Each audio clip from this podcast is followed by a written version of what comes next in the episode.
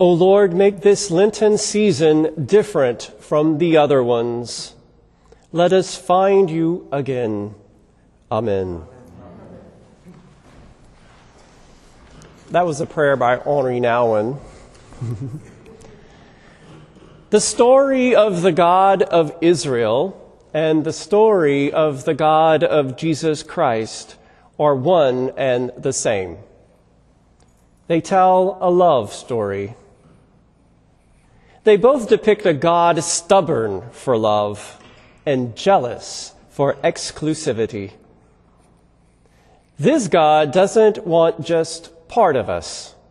This God wants all of us. And not just all of me, but all of us all together. And not just all of us humans, but all of creation, alive, vibrant, and full of God's glory. So, if this basic premise about Christianity is true, Lent is all about love. Learning how to let God love us more and learning to fall in love with God all over again. It's not really about what we deprive ourselves of. We challenge ourselves and discipline ourselves for something greater to awaken us to love. The annual liturgical season of Lent comes then bearing a particular grace. It's the grace of renewal that comes as we focus ourselves on the one thing necessary. By harnessing all our energies and stripping ourselves of all our excess, we get to the root of why we are who we are and open ourselves to experiencing a spiritual power that comes from such focus. We experience it as a grace that unifies our minds with our hearts, and our hearts and minds with God's. And such integration causes our hearts and minds to expand and experience the love of God in ways we could never conjure up on our own. Another truth, however, about our Judeo Christian tradition, besides this central truth of love, is that we humans aren't very good at it. Our hearts grow cold and our minds forget.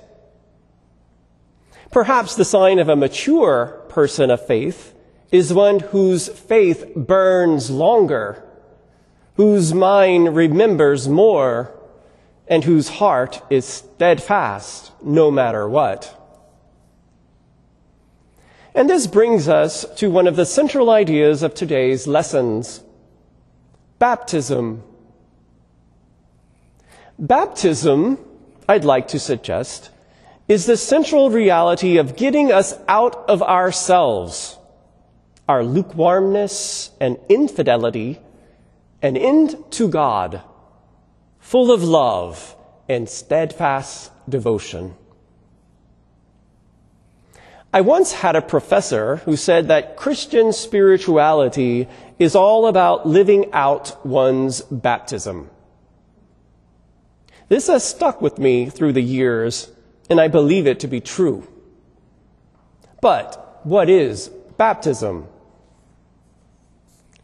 Scripture uses the term baptism to refer to several different acts.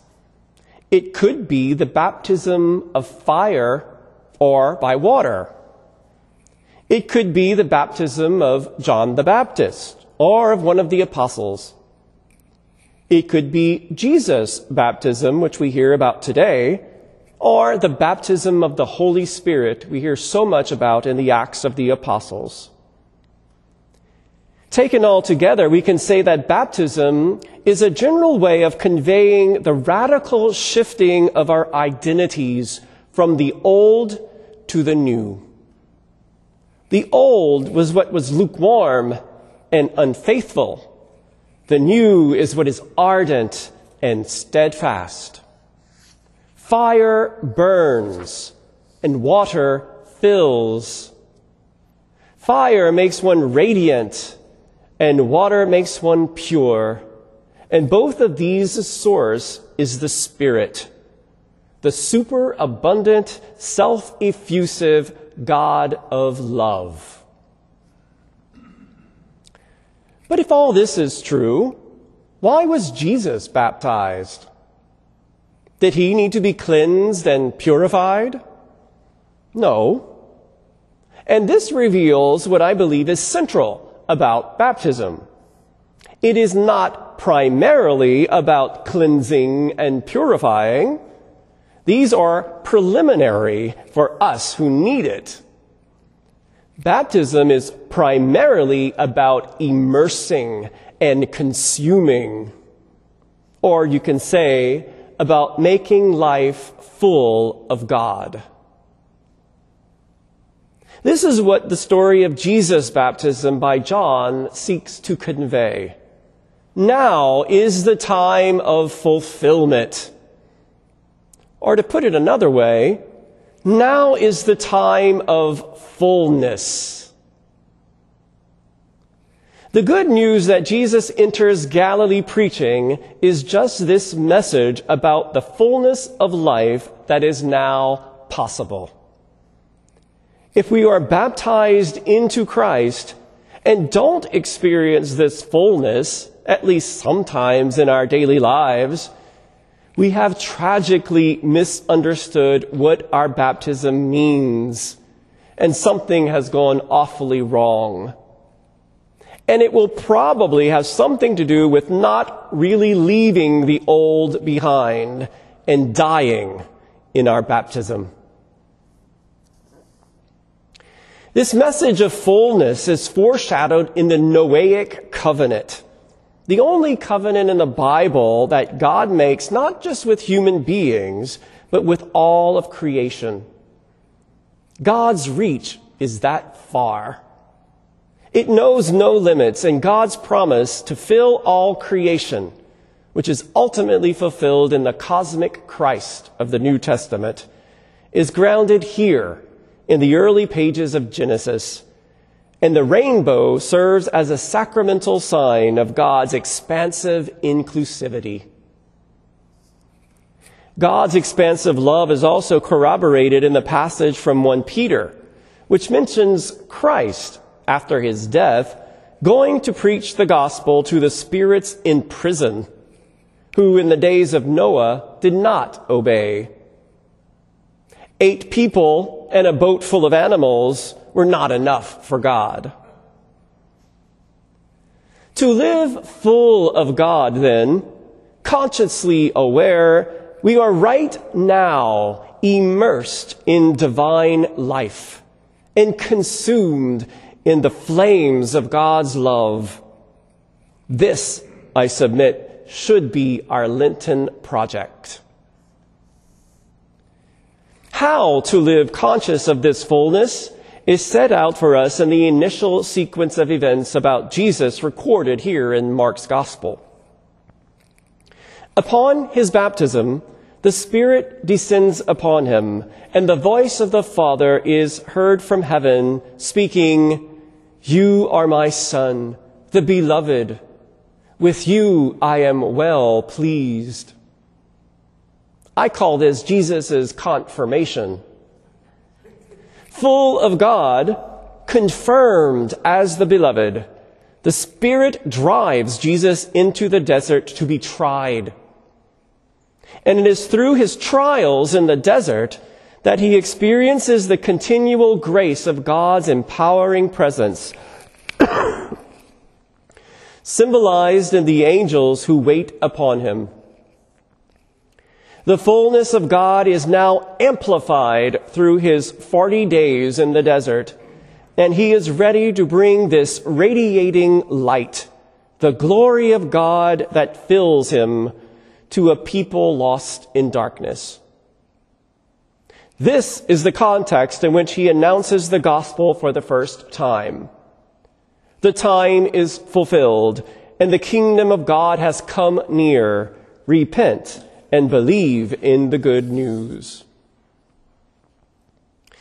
Jesus here is not just preaching a theoretical idea about a place far away that we will be able to experience and enjoy after we die. That is not the gospel. He is demonstrating and instructing us how to experience the fullness of God's presence here and now. That is the gospel.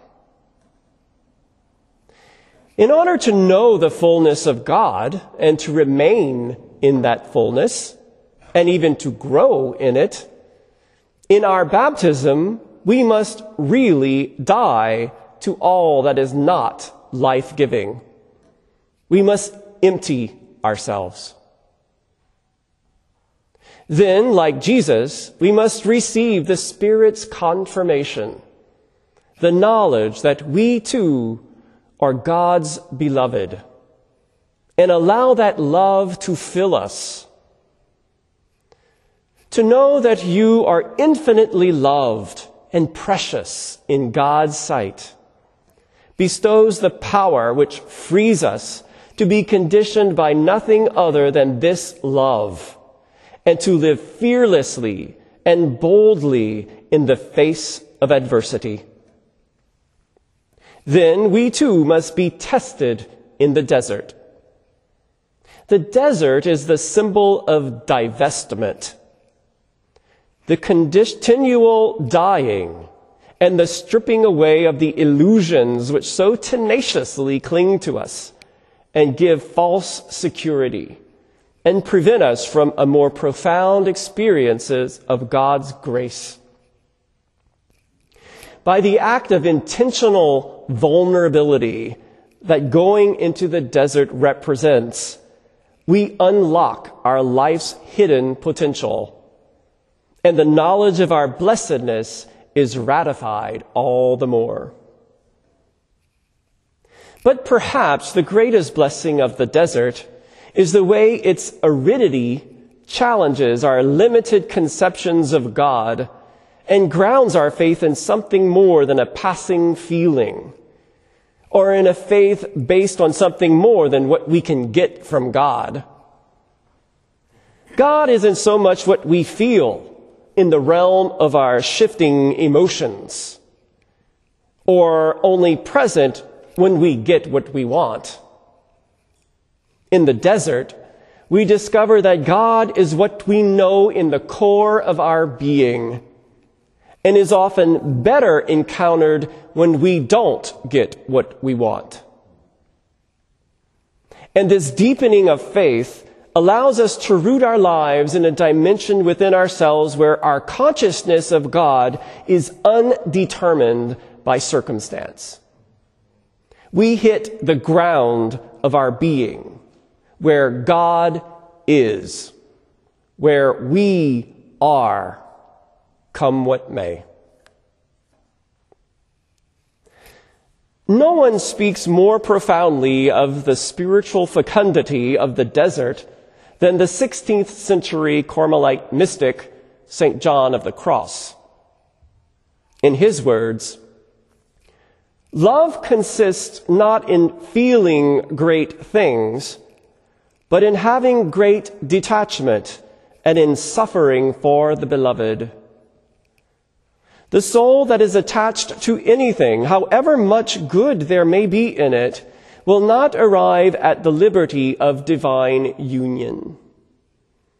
For whether it be a strong wire rope or a slender and delicate thread that holds the bird, it matters not if it really holds it fast. For until the cord be broken, the bird cannot fly. This may sound severe, but certainly no more severe than the cross which Christ bore, which gave birth to a resurrected existence. A cross we, his disciples, are also commanded to bear if we too want to live the fullness of resurrected life that Christ offers us. Fullness is impossible without emptiness. Convinced of this, let us together boldly enter into the desert of this Lenten season, being convinced of the good news that in our baptism, God has made all things new and calls us the beloved, bestowing on us a life abounding in love, and that the trials of life are producing in us a far greater weight of glory than for which we could ever hope. Now is the time of fullness. Become empty that you may become full.